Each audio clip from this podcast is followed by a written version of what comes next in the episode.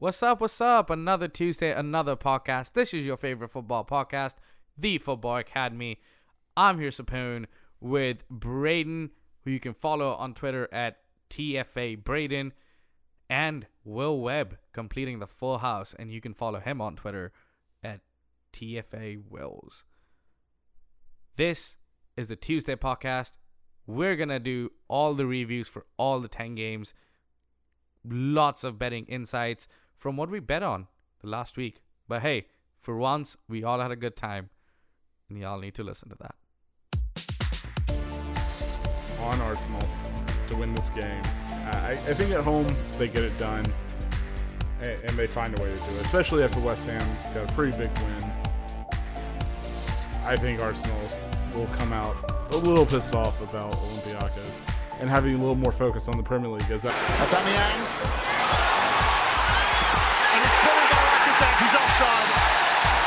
Yet more frustration for Arsenal. And the confirmation comes. It is a goal for Alexander Lacazette. Now they can celebrate and Arsenal are in front. I think Bruno Fernandes is going to have a day, and this is going to be the day he announces himself.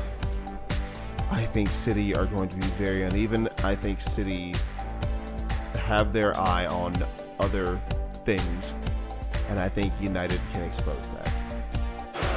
Comes on the top looking for Martial. First time effort scores under Ederson. And Manchester United draw first blood in the derby with a cutely taken free kick. Terrific finish by Martial. But could Ederson have done a little better? Manchester United won. Manchester City nil.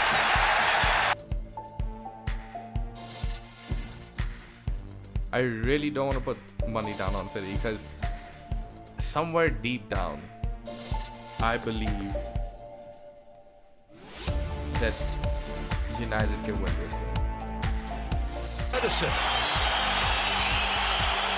The straight to McTominay, is going to have a shot.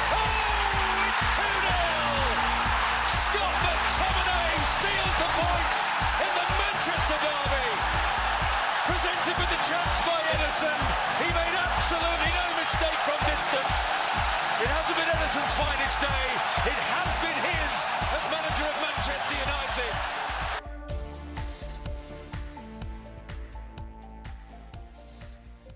How you guys doing after such a good weekend? Glad about one bet I made because it made sense. Uh, actually, I'm glad about. I'm happy with all of my results, even though only Three of three of, them 10 paid out. That's right. That's right. I'm happy with all the results of the three I made because sometimes being an asshole counts. Fuck that last game, but damn it counted. Uh, the penultimate game. I, I'm not really sure to make of the sentences that you just said there, Will. Neither am I. But yeah, I, I'm glad here. I, we all had a very good week, uh, so we'll go ahead and get into it. You want to give us a betting total for everybody before we get into the details of every game and how that went? Yep, uh, we'll do it. So, uh, in third place this week, uh, well, uh, before we get into it, I'll make a quick note. We are all profitable this week, which was very nice. Uh, that's what we like to see. Uh, so, I was in third place with. That's very uh, harsh. y- yes. third. I thir- I had thirteen ten fifty eight on a return of or not a return, but on a outlay of a thousand dollars there. So uh, I'm not anytime I have a thirty percent ROI, I'm happy. I'm not even mad about being. You also in got third majority place. of the games correct, yeah. so yeah, that that's something to keep in mind, right? yeah. I'm I'm not worried about it. like I, if if I could make three hundred dollars every week and be the worst of all of us, I'll take it every single Yeah. time. Yeah. Um, Will was second with eighteen hundred forty-two dollars and fifty cents. Fifteen seventy-five of which came on the Derby. Um, so Sometimes Good? You know what? I'm gonna put the quarter in the swear jar. Sometimes being a cunt counts for something. and Wow. And I was I did it to myself that time, and it paid out very handsomely. Um, also, I was the only person who believed in Sheffield, out of the people who always believe in Sheffield, and it paid out. So thanks, Dean Henderson, you lovely son of a gun. we all got We that game all right. got that. Yeah. But I also went with you guys, and I normally never do on that. And also, I just gave credit to a guy who's going to start for Manchester United next year, so it's fine. Or in two years. You know. Yeah. It's luxurious to have three world class keepers on your payroll. Wait, three. I gave you a compliment, and you Remember- ran too far. okay. He's got 13 clean sheets and 17 appearances this year. Like, come on. Christ alive. Okay. Um, all right, and so in first place we've got Sapoon with three thousand three hundred eighty-four dollars and thirty-five cents on a one thousand dollar outlay. That is quite nice. Thank you. Fudge. I, I mean, I, as I've said, like it's been quite the bounce back after a zero out of ten performance that one week, and you know, it even if the derby bet didn't go my way, I was very happy on Saturday, um, going into the Spurs game where I was six out of six, and ultimately, like that is what you also want to see in terms of getting those games correct and being able to give insight to people in Of the course, way yeah. we think the game is gonna go. So, again, as far as betting is concerned, guys, we're killing it. So let's keep going. and somebody that needed to keep going, Liverpool, James Milner with a very normal leader like speech, in my opinion. Like that's what leaders do. And people crank that shit up like nobody had ever seen a leader give a speech before a game. But credit to Liverpool for getting the result 2 1. I don't think it was as comprehensive a performance that some people made it out to be. But big game coming up for Liverpool tomorrow against Atletico. So I think they probably had an eye towards that game once they took the lead. So credit to them. Three points. Made my money. What do you guys feel about that? Simple. Saw the game through, and that's just that's a. It's not even a bounce back game. It's just a go ahead and win so we can keep going toward the game. It was a bounce back game. I mean, yes, by the By definition, it was a bounce back. yes, yes, by the proper definition of the term bounce back game, they won, which means they bounced back from what happened before. The performance was still not exactly what you wanted to see, but it was a bounce back performance. Result. I- result. Yes, I. You got me flustered because I had something to say earlier. Now I don't know what to say. I had a joke prepared. That, I mean, ruined that, was just like Callum Wilson. Got Yeah. Joe Gomez flustered, and there was a big VAR decision. You saw Jurgen Klopp's reaction um, on the sidelines when that go- goal got allowed. What was your take on everything that went down in that game, Brain? Yeah, so uh, I want to go back real quick to uh, your point on Milner's speech. I 100% agree. Like, I think that's a speech that every captain of every team everywhere makes each weekend. I think people were just impressed because that's the most words they've ever heard James Milner say. I think that's fair. he actually put he put a whole sentence together. Look at him go. yeah, yeah. So uh, as far as far as the goal for Callum Wilson, I I kind of I, I feel two ways about it. Like one, I think Liverpool can feel slightly hard done by by the fact that the assistant raised the flag and it kind of like took off a second or whatever. But you know what? Like the referee is in control of the game. And you play until the refer- referee's whistle. And if you go by the linesman and you get caught out, like that's kind of on you. This is what they tell you from when you first start playing a sport: is you play to the whistle. That that is very correct. And th- the only reason I brought that up specifically is because Klopp got very animated on the sidelines, and then when they took the lead to make it two one, he was right behind the fourth official, yelling at him, celebrating kind of towards his back, and it's one of those things that when you are doing that when you're winning, it's great if results aren't going your way and you start doing that shit, that's when people turn around and like send you off and send you off to the stands. So I'm not saying anything bad about Klopp in that situation, but I his passion has made him the manager that he is. But at the same time, I think if that's a different manager in a different situation, they probably take at least some action out there.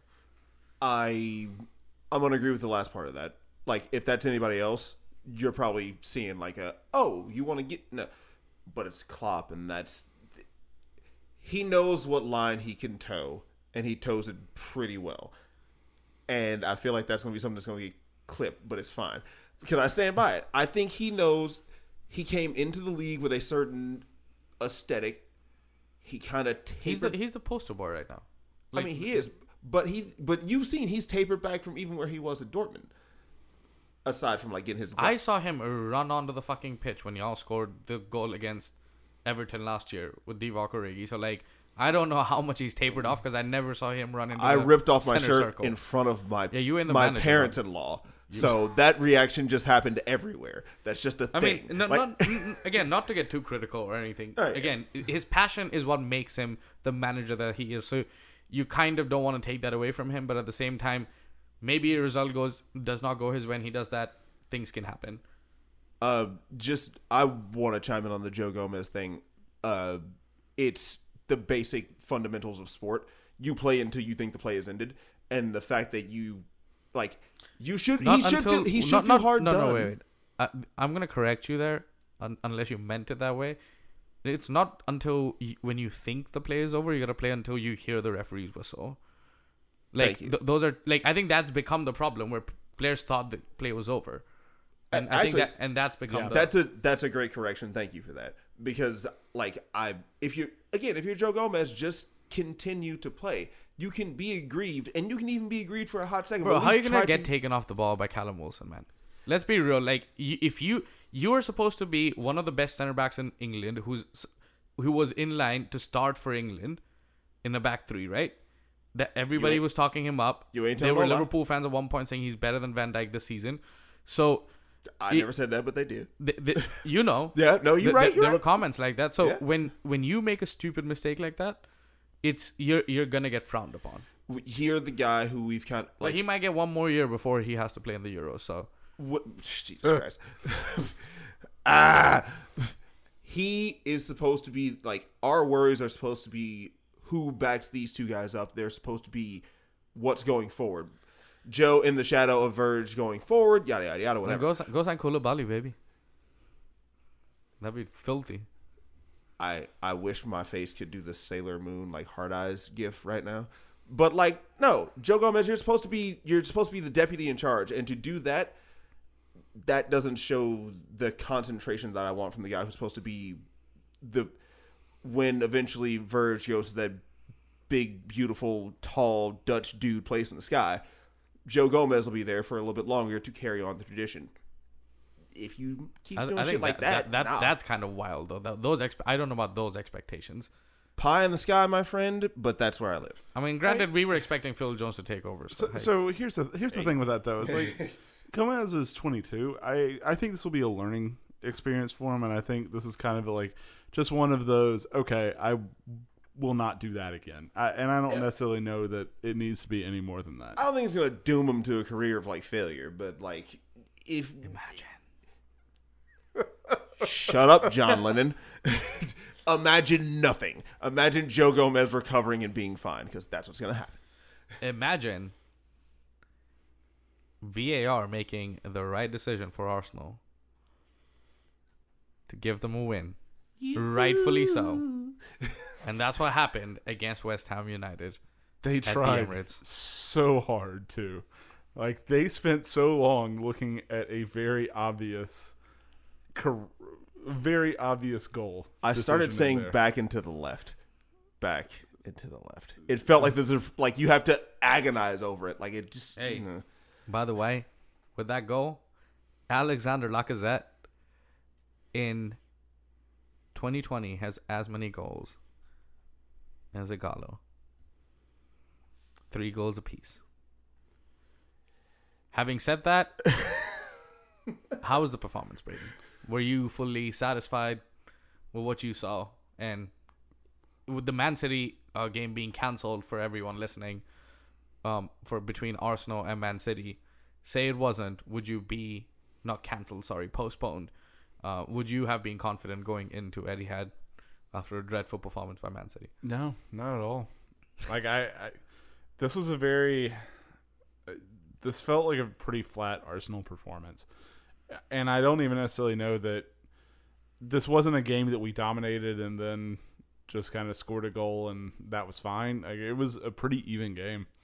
And West Ham could, I don't want to say they can feel hard done by because it was a good goal and you know that happens quality sometimes, players. right? Yeah.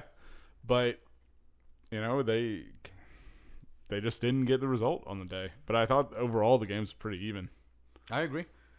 And I think um kind of again, we've talked about this over and over again on the podcast where um teams when they win games like these and they're up there competing for something, people are like, "Hey, that's the mark of a champion." But when you're not, when you're trying to build something and you have a performance like this, I think you can take some positives that they fought and got the result at the end of the day, right? So maybe sometimes even when the performance is not good, a Mikel Arteta Arsenal can go out there and get the three points. I, I will say one thing as uh, the I know that you like to make the joke you just did about Lacazette, but I do think him scoring a winner with him being a little bit of funk. Uh, you know he It could mean a lot. yeah like I, I think he's starting to score a couple goals here and there. Um, maybe he starts getting back on track and getting a little bit more confidence, and if he does, like he can have a good close out of the end of the season and maybe get somewhere back into Europe before we don't play next year. Y'all keep making that joke, bruh. Y'all need to stop. Braden, I have a a question. joke. it, it's not a joke at this point. It's, I just keep saying that. No, I, I think both of you are talking about two very different things right now. Because I think he might he's saying Arsenal might not play in Europe. I'm saying no one might play in Oh Europe. no, okay, never mind. we're making the My same bad. joke. we tried. Coronavirus FC baby. Oh, good lord. Not going there. All right, Braden, question for you. Uh, the stat that I'm reading directly off my computer screen, because apparently I'm 80 and have to have it right by my face. Arsenal have kept three clean sheets in their last four Premier League games. That's as many as they had in the previous 23 in the competition. Does this mean Mikel Arteta has solved the defensive problems? Of course not. No. What? That's that's a ludicrous. Then, statement. then, then what's the turn? What's been the turnaround? Is it you guys who are more goals, or is it y'all not looking completely? Well, so all right. So what does solve the defensive problems mean? I think you need to be clear on that. okay, when I say when I say solved, I think when I said that everyone was like, "Oh, it's done forever." For now, has he sh- has he shored them up enough to get them going?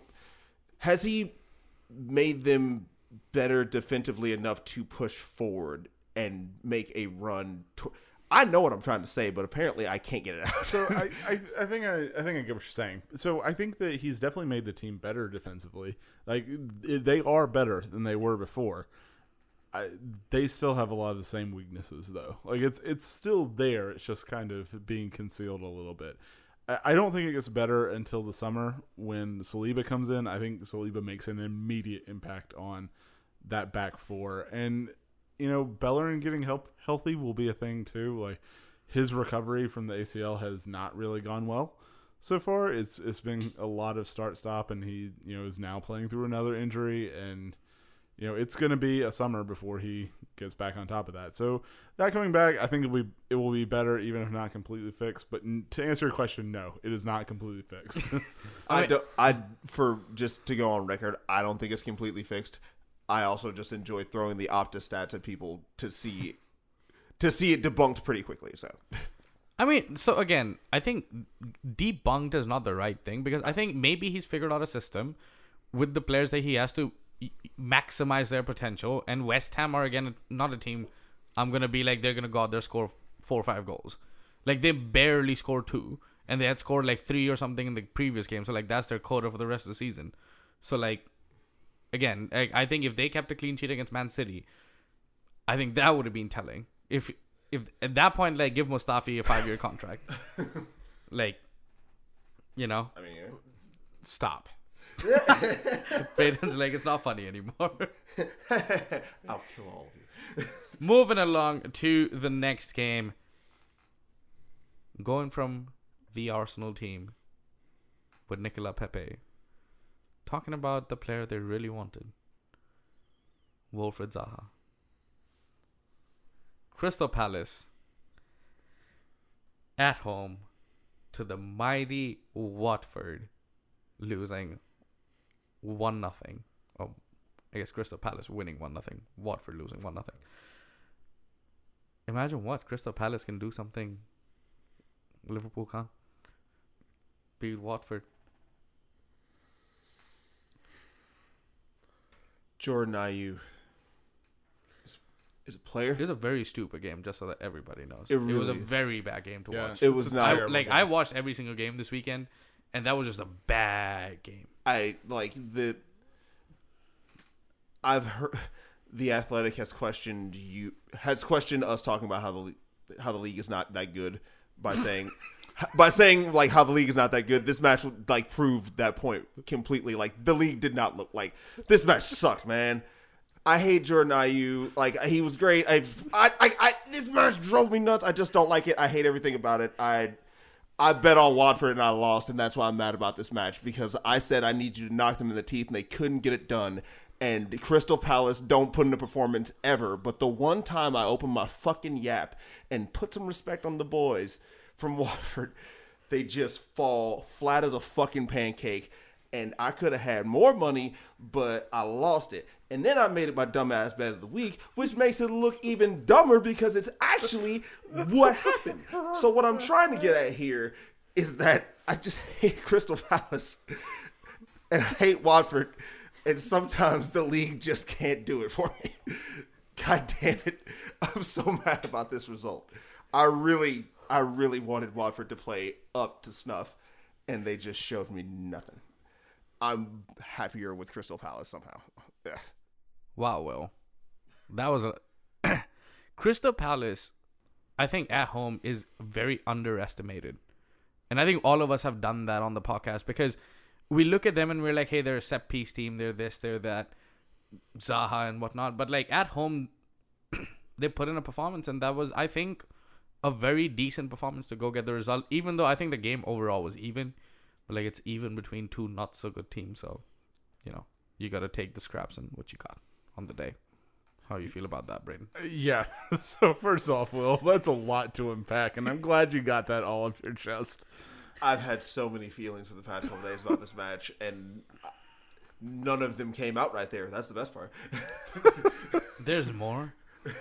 You don't want to know, man. Uh, so I, I fully agree. This was a miserable game between two teams that are just not very good. Uh, I mentioned on the uh, betting preview that this was a classic letdown spot for Watford after a massive win. Crystal Palace at home, like you mentioned just now, and I, I think that's what you saw play out. Is there are two teams that just weren't very good, and Palace just managed to get a winner and a decent goal. and deserved it. Yeah. win at the end of the day. You know, if you can keep on, hang on to those results when it's one 0 and you're basically fighting for your lives at this point. So, business end of the season, good win for them. Another team that's been lighting it up the entire season at home, Sheffield United. Chris Wilder, Dean Henderson, Ollie McBurnie, John Fleck, so many fucking. They're just fucking lads out there. Sharpie. I mean, he's in the song. We've got Billy Sharp. He's a legend at the lane, and he was a legend that day. What a cross, by the way, for God almighty. like what a cross for the goal. And I think Dean Henderson, by the way, I don't know if you guys have seen that triple save that he made. Un- He's on the ground and just like. You're not going in, and I think Norwich. Th- this is what happens to them every single time, Yeah. where they play decently enough to create those chances, but like somehow they just don't finish and execute at the very last moment. they when they play such a decent brand of football that whenever you beat them, you look better by doing it. Yeah, because you have to beat them in some sort of style. If Yeah, yeah. if it's more than one goal, you have to play with style to beat them. Norwich enhancement talent. So I, I will say to to back up what you just said, Norwich dominate is maybe not the right word, but by XG, like they were clearly in control of this game.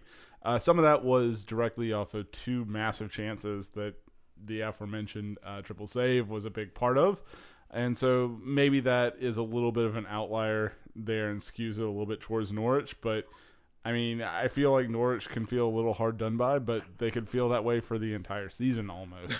so I will say they had what at least two shots right at the goal line that Dean Henderson um, cleared or like saved, and I maybe like that's why the xG looks a little bit more lopsided than it should.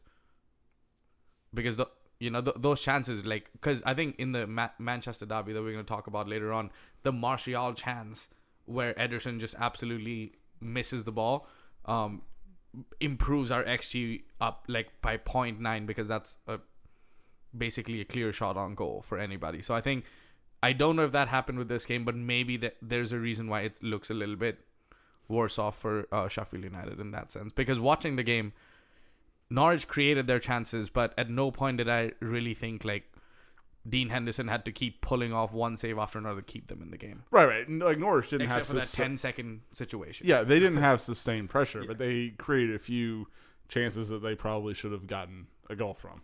Yeah. And And The- credit to Henderson, like that's a big part of it, right? Like that's why you have a keeper. I mean that like the the the ultimate. I think this match ultimately boils down to he's better than Loris Karius, though.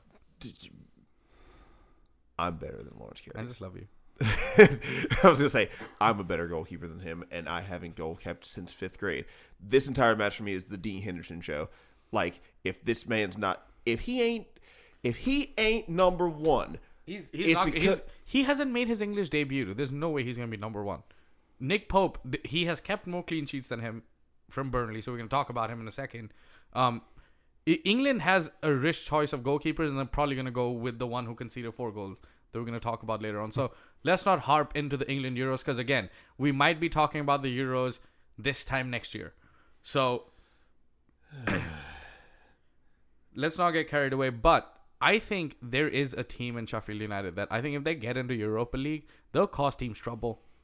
Like if they play against a Valencia, they play against a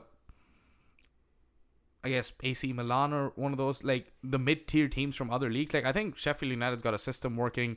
They've got some brilliant players and it's working for them. And I think very good for the very good to see it work. But again, if they don't keep their players after the season, it could be trouble for them. So we'll have to see how that part of the season goes.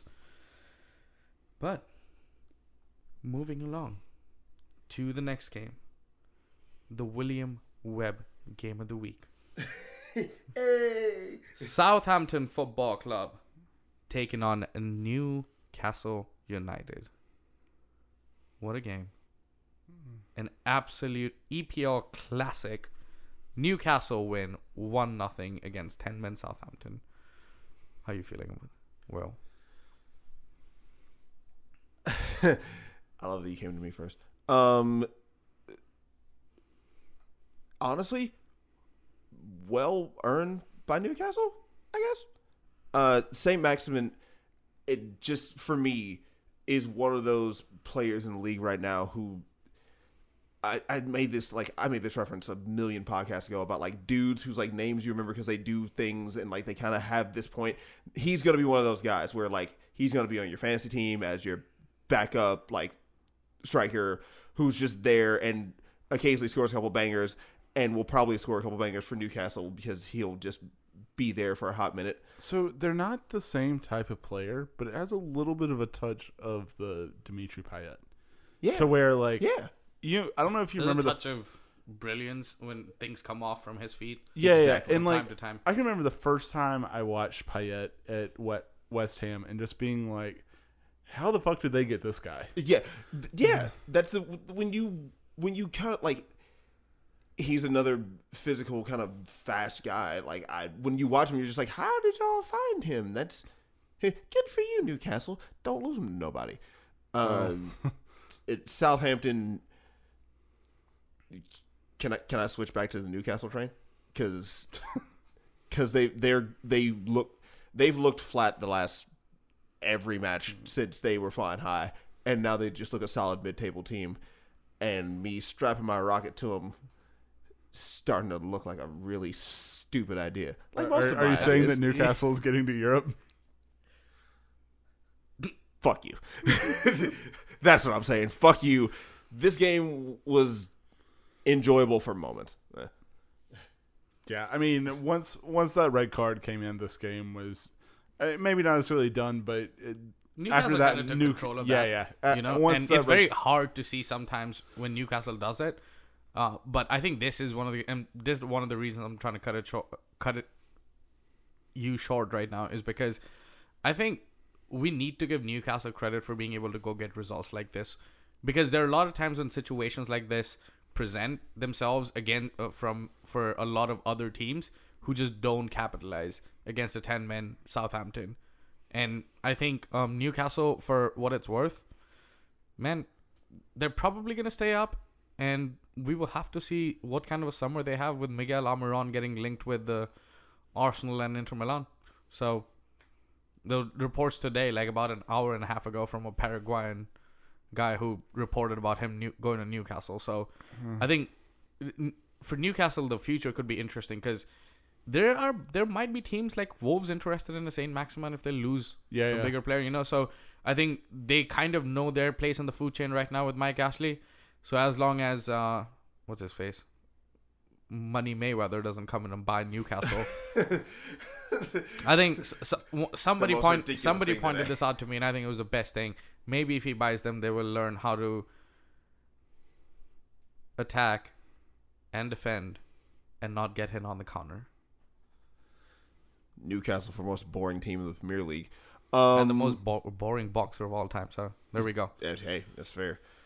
Match made in heaven. I mean, I guess uh, for a Newcastle fan, I don't know how they feel about. I mean, I know how they feel about Mike Ashley, but that would be a very interesting move to go from like Mike Ashley to a character like Ma- Money Mayweather. I just just to harp on it for like a hot second. Steve Bruce can can we give him a little bit of shout out because like Hey, Steve Bruce is a legend. I mean not Jesus Christ. As a player, he was. I mean yeah that's fair. For, yeah, shut up. I think he's doing a better job right now than people are giving him credit for as far as keeping Newcastle where they are. If they go any further or if they go any lower, I think he's doing he's the right man for the job going forward because he's just a lateral move as a human being. That that is that is fucked up. That, that I didn't mean that like in a personal attack, like as a manager. I, I just It's probably a lovely guy. so I, I see what you're saying, but I just I don't know that what Newcastle are doing is really sustainable. Like I think they've kind of I think the shift has kind of caught people a little bit by surprise this year, and I think it's been fine, and they're clearly going to stay up. Good good on them. Next year, uh, eh, we'll see. It de- depends upon how their summer goes. Yeah, I agree. Sure. Completely agree. I mean, again, it's one of those situations where um, I think it's not sustainable per se, but somebody's got to look at these teams and be like, hey, if you give some manager time and build a system, things can work. So you see that with Sheffield United right now. So something to keep an eye out on, and somebody that has had a very good system that has worked very well so far in the Premier League, especially against the big teams in Wolverhampton Wanderers, again. And I'm gonna say this again having a letdown game at home to a team that they should be beating if they are serious about getting top four. I just like. I think I mentioned we mentioned several teams having that kind of yo-yo, like we don't know where they come, we don't know what they do.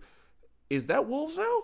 Because they have these, they have the, but they have these amazing performances and they play up to people, and then they have these like flat performances like this where they kind of, they're they're they can't finish on sometimes, and I don't know what to make of that because this Wolves team should be flying high. I was so sold on them the last time we did this podcast, and then this performance happens, and you're kind of like, "Meh." Is that like a Liverpool, true Liverpool fan? They're like one performance good. Oh yeah, that's my team. One performance bad. Oh fuck that team.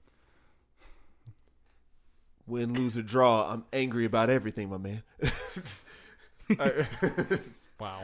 Okay. Uh, so I, I kind of I don't necessarily agree that this is a team that we don't know what's gonna come next with them. I think we know exactly what's gonna come next. I think We, all- we all said it on the last podcast. yeah yeah like the Wolves are gonna play really strong against the good teams and just kind of go out there and have a performance like this against the smaller teams and you know it's it's kind of it's a it's a weird way to to go through the league because I think this is the opposite of what most smaller ish teams try to do but I it's clearly working for them this year so and the year before so because I got into Europe for the first time in a while so that I mean, they We'll see. came up straight, got into Europa Yeah, yeah. League. So, For and sure. I, and I think th- this is something that people have to take into account.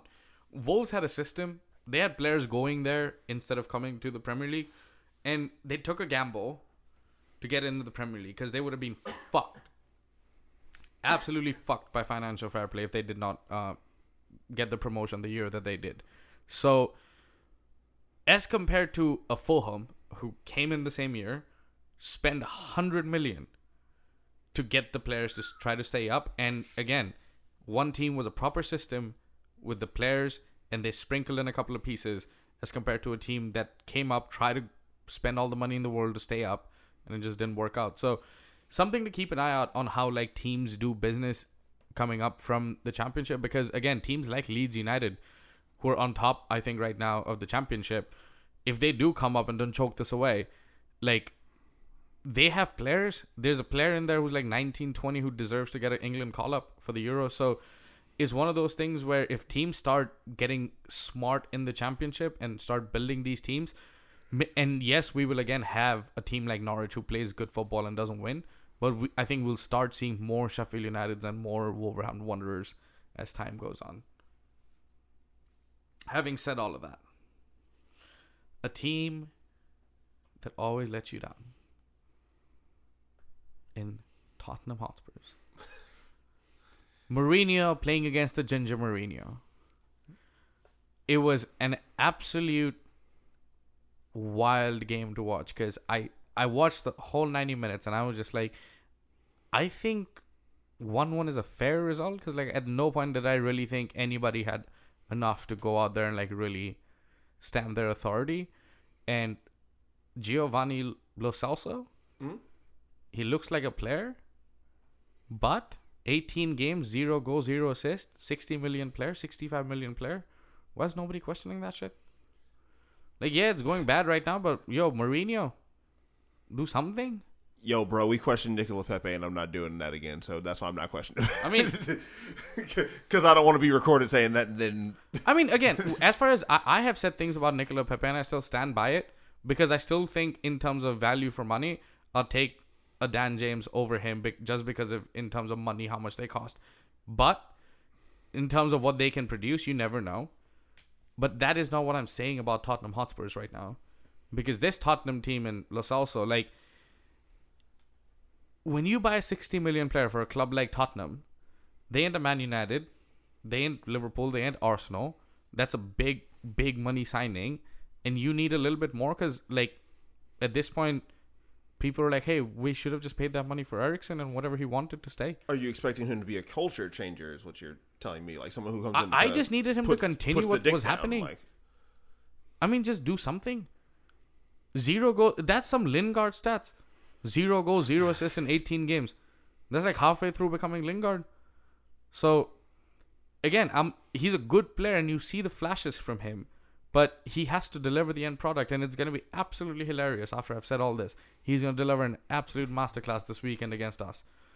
So. I'm just, I'm just gonna say everything in the preview part, so nothing gets clipped up in the review uh, in the review pod. So, hey, what did you guys think? Because it it really wasn't a very fascinating game, to be honest. Watching all the 90 minutes, Do you know what was fascinating? Mourinho. The manager, not just Mourinho, like Dyche had a really like wild interview as well after where he's talking about how like his players don't like throw their hands up and fall on the ground when there's a penalty shout and then like the exact penalty shout that they're talking about Chris Wood is on the floor with his hands up at the ref like it's it's a it's a wild thing to think of and granted like obviously all managers Maybe they do just started that. doing that this game. Yeah.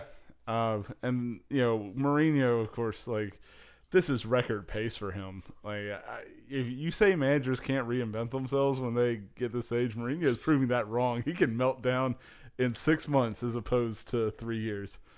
I, I, I don't have much more to add to that because watching this, I kind of had that. uh Damn, Jose, what's going on, bruh? Like that's, I don't. I mean, it's fair. It's unfair to say that because he did kind of come into. He took that job. Granted, he didn't expect Kane to be out and Eriksen. Uh, Eric, I mean, Er- Eriksen was always leaving, but Kane to be out and Son to be out. But you have to adapt. It's part of it. Like I- at the end of the day, like I understand you want to play your football, and I stood by this when this happened at Manchester United. You need to give me something. At least give me good defense. The defense is fucking terrible, as we saw against Leipzig today. God Almighty. And then on top of that, it's just like, what is going on going forward? I mean, Burnley should have scored more than Yeah. one goal. Like this was Burnley had the better chances. Yes. If, if Chris Wood takes a couple of the chances that he had up top, This is a or even just passes story. it off, Yeah. Like and and def- and not even just in general. Mar- this is normally Mourinho's third year syndrome, where even good defenders look bad. Yeah. Spurs right now, like Alderweireld and all those guys, like they, they just look bad. And if you're a defensive coach, like sort that out at the very least. Get keep keep a zero zero. I, you know what? If Mourinho keeps a zero zero instead of a one one, I think we would might be saying different things. Because hey, like, but then again, you have to go there and win the game if you're gonna finish if above Arsenal at the very least. If you're Spurs, you have to beat Burnley. Like, this is just well, I mean, maybe that's Arsenal a, beat maybe that's a Burnley? bit smart. I, I'm not sure we did. Um, I don't think. Uni- I think Don't United hold me to definitely that. lost there too. yeah, yeah. so- like, so uh, I guess I, immediately after I said that, I was like, well, no, Burnley gets some get some results against I these mean, teams. Ginger This is Mourinho- part of what they do, right? He- he's the new Mourinho, right? Like he might not win as much as Mourinho did, but he's basically become this guy where he parks the bus, gets the one 0 parks English the bus. Mourinho. It's Ginger Mourinho. It's Sounds Ginger better. Mourinho. Sounds better. Yeah, it's way better. Whatever. You're not wrong. It does sound better. However, no, there's no however. It sounds better. Whatever. Y'all win. I I got nothing more to add. I I am really interested to see what happens to Mourinho during the summer, and if he Is he gonna stay? what if he stays, what kind of team does he build? We'll see. He doesn't build teams. He wins things with the team that's already built. Shit, that's gonna be fun. That, that's what, like this is the real problem First part Is like that team has a very narrow window, and uh, some players that are pretty good, but do they have anyone who's gonna win you a league? I don't really think so. So Maybe an FA Cup. so here's the thing. I th- I think if Kane goes to like a proper situation, he can win the league. He can win you the league if he's in a system. I just don't think Spurs can afford that system. Because to put at that point you have to cater to all of what is good about Kane. And for that you need some really expensive players in the Like midfield. Christian Eriksen. Not even Eriksen. At that point you need like a Kroos in his prime and like you need like those guys who know how to use a target man. And I just don't think um Spurs can be at, at least Mourinho can make a team that's gonna benefit him because most of the time, like yes, he loves big strikers. Most of his strikers that when he's had success have been mobile. Like you think about Yeah. the Inter team, Yeah, yeah. like Milito, it wasn't Zlatan who won him the things, Right, right. you know. So you look at Porto, like so Samuel Eto'o. Eto. I mean. Dro- and at the end of the day, Drogba was big, but like he was still very mobile, like moving from here, yeah. one side to the other. So big, big questions coming up from Mourinho. Somebody who had big questions asked of him was Frank Lampard, playing at the house, at the modern house that Jose built from 2004 onwards. For all the Chelsea fans out there, your club existed before that as well. Um, But did they? yeah, they won. I mean, I mean, they had players. Mateo. It's better than City. True, Let's true, true. It's way Fair. better than City. So, Frank Lampard and them boys, after all three of us have bashed them, saying they can't get it in, they have trouble finishing off chances. Everton, after two very, very good performances against Arsenal and Manchester United, go to Stamford Bridge and absolutely get bit slapped by Chelsea. Like, and also, this is the moment to talk about the 18 year old Scottish Paul Scholes. Billy Gilmour.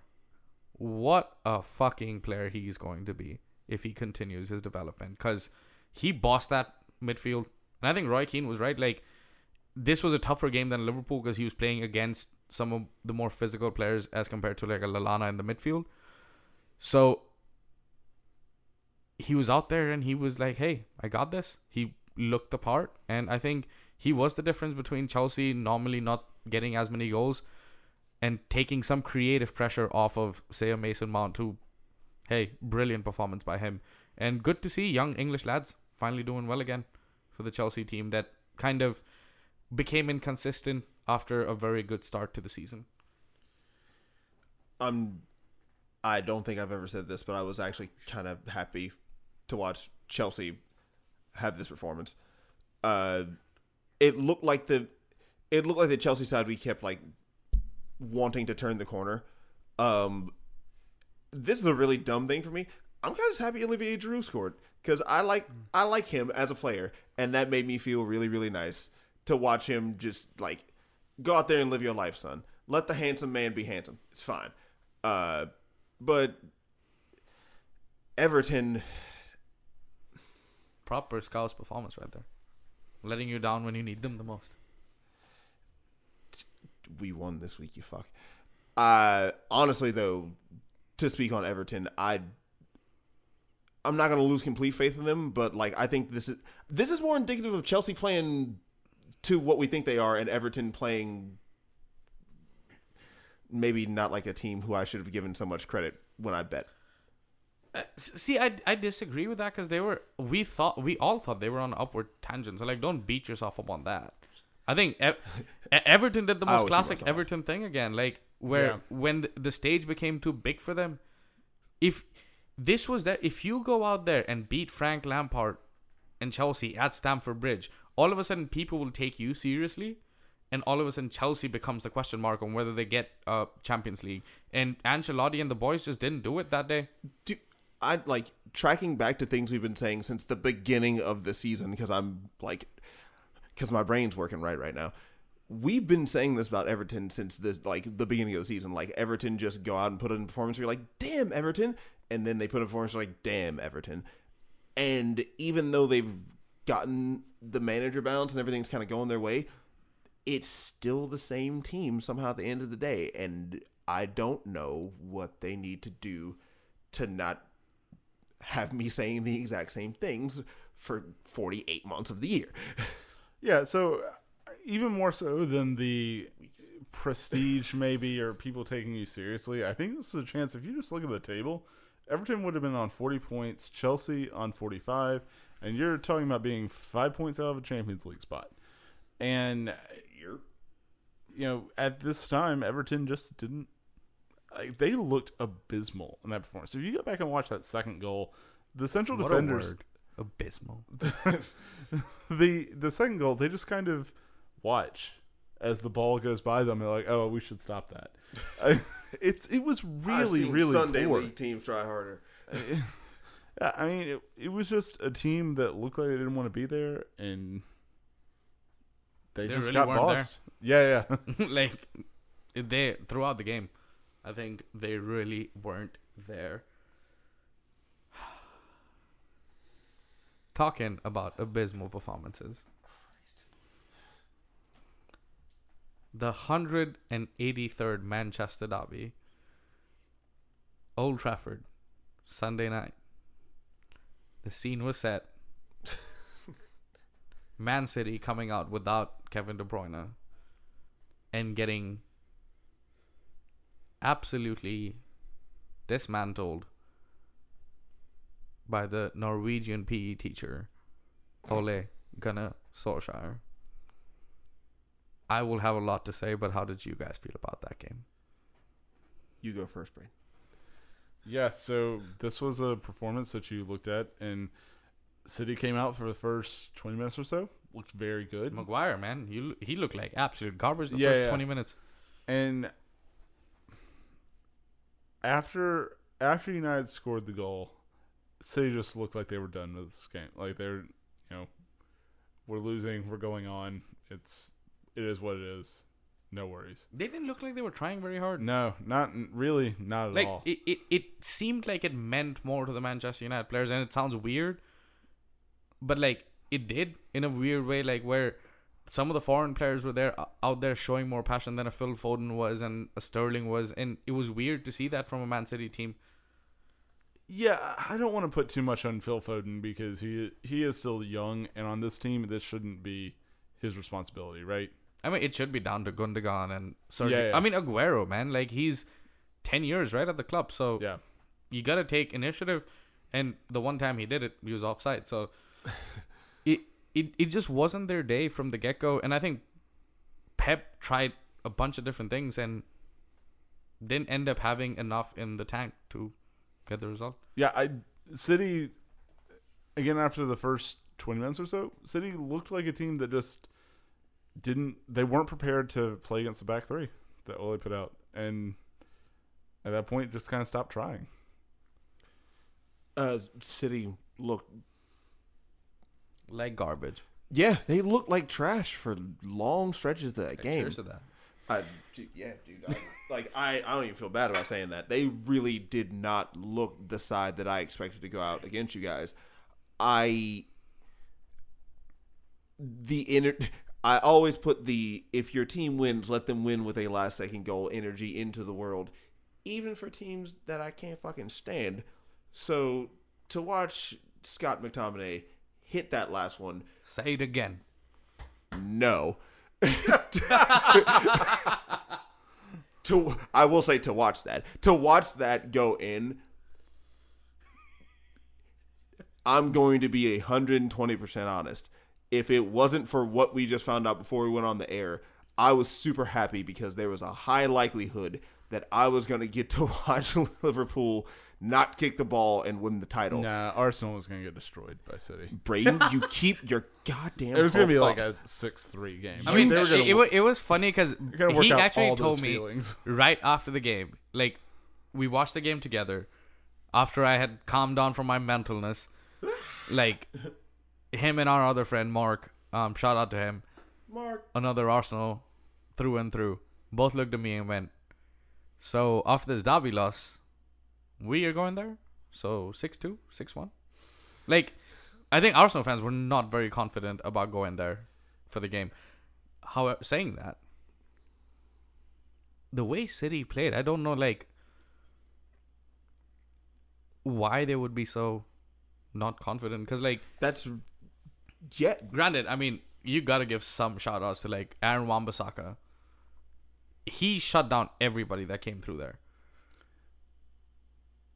So the only point I'm going to make to this is I think this was a really, really strong team defensive performance, and they shut down like the entire team shut down everyone on City.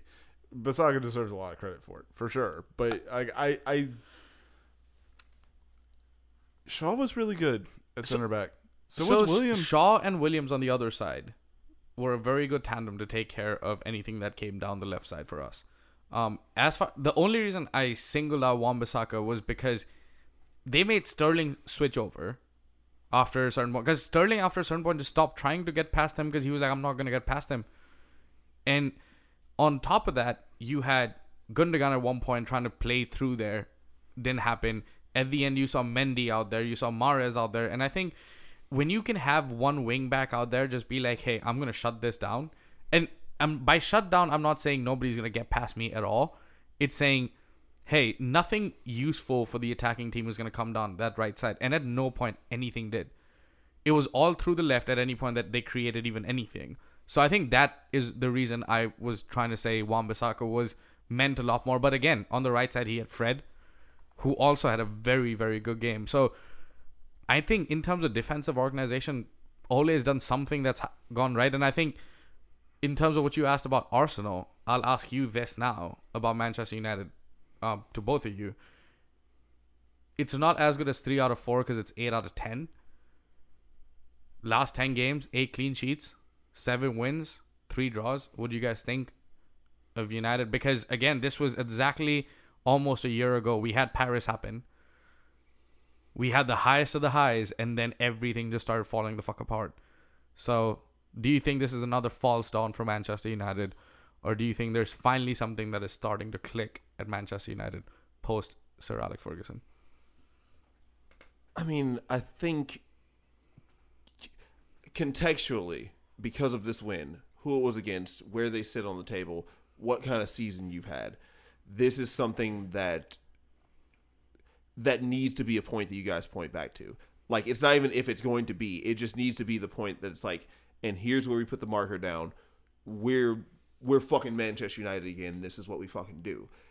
I think this game is a hell of a like thing to hit your post to because of the performance that every man on that pitch put in. At certain points, it looked like every dude out, out there was going to bleed for that fucking badge, and that's the kind of performance you expect and you want from Manchester United. So this, like, if y'all motherfuckers ain't back after this, I don't know what the fuck I'm gonna bring you back. I mean, but that, I, I, that's think how- that that's a very rich statement from somebody who was about to just win their first league in 30 years. don't Yeah. say was. I caught you, you ass. so so I, I will say I'll point to the fact that I think that a lot of the reason why he had such inconsistency in the team before is it's a very unbalanced team, right?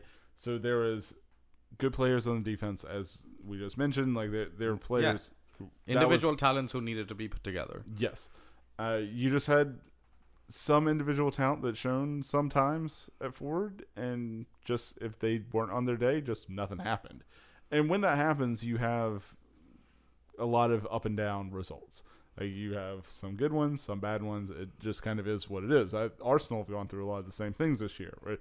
We're doing the opposite, where you know Aubameyang's on fire, and we also have fucking Shkodran Mustafi still on the team and playing for us. We have Mustafi or Maguire. What? Is that a real question? Would you have Maguire over anybody in your club? Because I have really questioned Maguire. Would you have Mustafi over me? like, oh, like, yes. Fair. I mean, a World Cup winner, baby. Uh, uh, the only reason I'm asking that is because I don't know where I put Maguire right now in like the whole how good a center back he is because he's a leader. He does. He has all those intangible things that people talk about about a quarterback. Like he's a leader. He does all those things. He's not the best defender one on one, but he's very good in the air. So like I, that, that's why I was just like I don't know where I would really put him if I was thinking of like the top five defenders in the league right So now. So I think the problem that you have with Maguire is, and I'll reference something that Arsenal had a few years ago, where we had a very strong and tall center back in Per Mertesacker.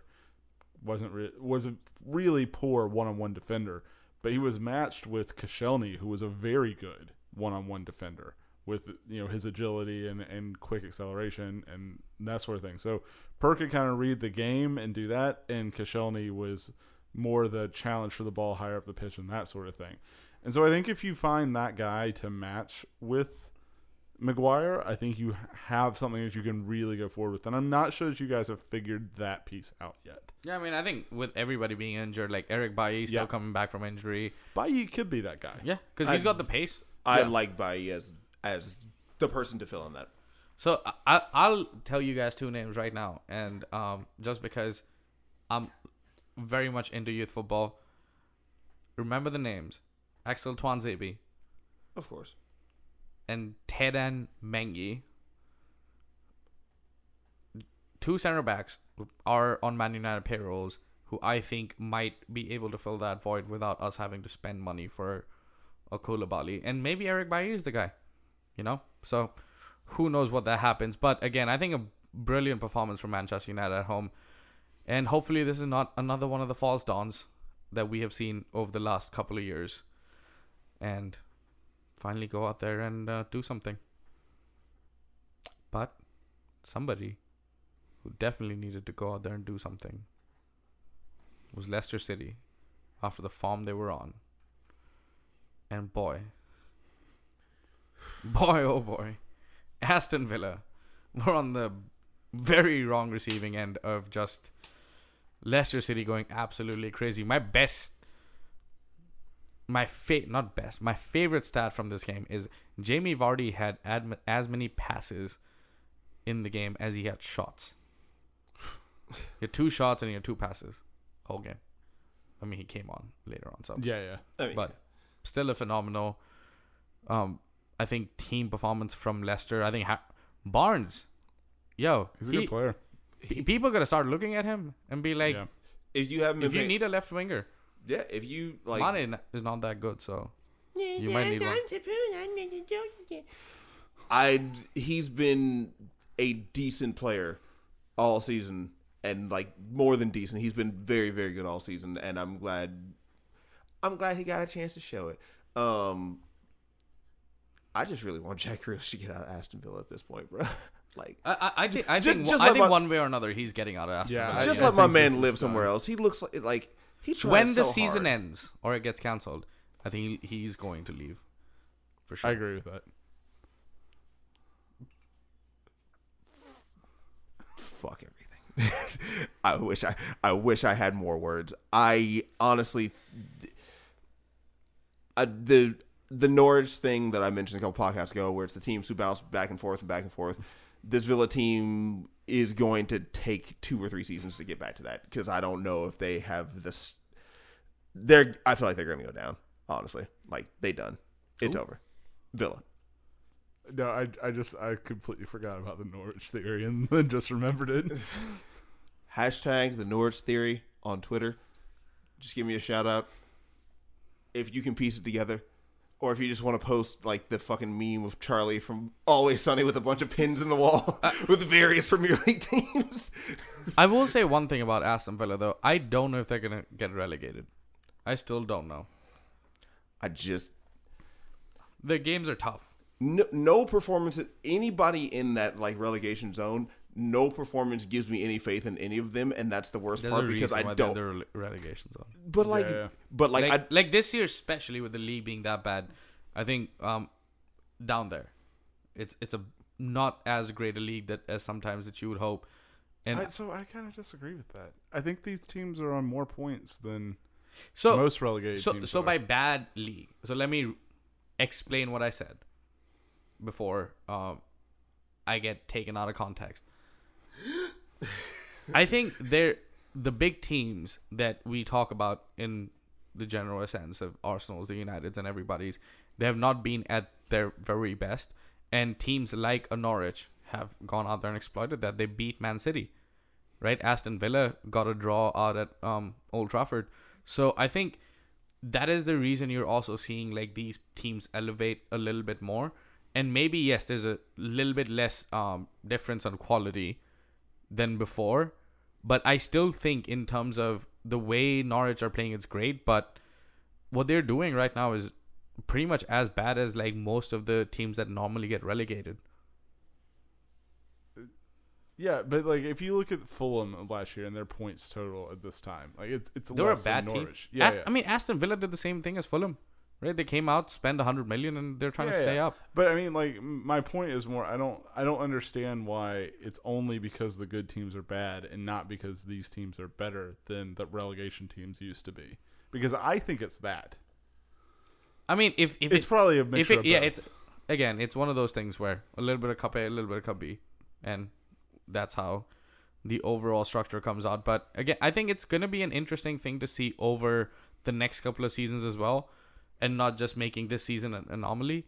If like come the next couple of seasons, if this same trend continues and they're like bigger teams faltering and the relegation teams coming up and maybe like at that at some point like maybe 40 points is not really what you need because of how competitive the league gets to make sure you don't get relegated but hey uh, with everything that's going around um, i think Serie A is talking about a playoff between for, for their championship and their relegation how about this would you have a normal season and like the worst team gets the worst two teams get relegated, but at least the next two teams get dragged into the playoff championship, and you see them enter in like the semifinal stage and see how it goes. Or do you think that's unfair on the championship teams who have struggled the whole season to get to the point that they're getting to? One-off scenario. No, no, like this, imagine this becomes a norm. Oh, for, for, just for relegation. I'm not talking about the championship stuff. Like Oh, just that- for the relegation. Like if you include those teams into the championship playoff, more money for the playoff champ playoff program. I think it's a brilliant. I, I think with the way that the championship is setting up and how people are starting to build their clubs down there, the parity. It's the thing. The parity in between the middle teams is going to be a thing, and I think introducing the teams from the top half of the bottom into the bottom half of the top of the championship could breed some hella hella exciting matches, and I'm all about exciting matches. So, que- so a question for this: You would still only have at most one team relegated, right? Three teams relegated. Oh, sorry, yeah. uh, At for most three one teams. of the Yeah. One of the two Premier League teams from this. Then, so like two. Oh, I mean, I guess at that point you would you would I would rather go with just one team from the Premier League who are the highest of the bottom three. Oh. So the 18th place team. Okay, goes in the playoffs. Seventeenth is still safe. Yeah. I mean, so I'm kind of against that because I think that I want to see more new blood come in and and go through, and this potentially limits that, right? So more if you just Most go by definitely it the does. quality of the team, most likely you're only going to have two teams swapping. Most times, not always, but I think most times you'll see that the sixth best team in the Germany championship does this with the Bundesliga, and I would lo- like. I, I'm gonna go back and we'll come. We can come back to this next week, and as we reform the league, hopefully as it shuts down because of coronavirus and the safety of all the Maybe people. not. Hopefully, that's I mean, ho- Let's because not do uh, that. No, no, hopefully because it is down to the safety of the people. I'd Uh, rather like l- remove okay. all my all my selfish shit that I cancel it, not can- postpone it, man. Just like yeah, yeah. don't I'd rather be safe lives. than win a title. Yeah. Like I'd like Yeah. I'd rather people be alive than have a than have a piece of silverware. And that's what it comes down to. Sorry, I, I just had to tell Sapoon not to go in after that because I could see it. I know. I know. I mean, it, and and the only reason it's funny because I, I think if I was in your position, I would be very similar.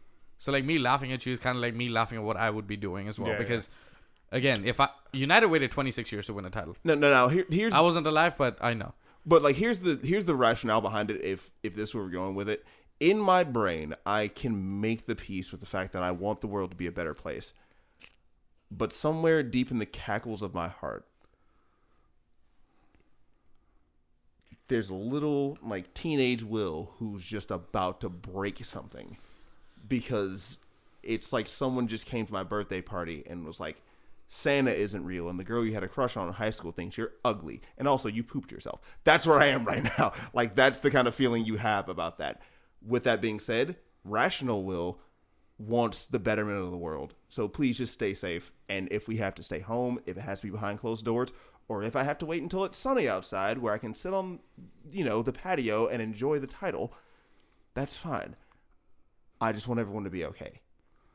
Even though it fucking sucks. I mean, I don't know if it sucks, but I, I think you'll get the title at the end of the day. Like, I, it, the, again, it's one of those things where right now, maybe we're taking it lightly for what's going on right now, and it gets a lot more serious than what it already is. And maybe like a, a while from now, we are all laughing at it about what happened. So we will see what happens. If you're out there listening to the podcast, please wash your hands, stay safe, like do your things, and um, if you need any entertainment, Tuesdays and Thursdays, we'll be uploading our podcasts. So subscribe and listen. And on top of that, follow Will on TFA Wolves on Twitter With an S. with an S. Braden at TFA Braden With an N. and myself, Sapoon that was so at bad. TFA Sapoon with an N. with also an N. We shall see you guys on the next betting podcast. Hopefully, all the games happen.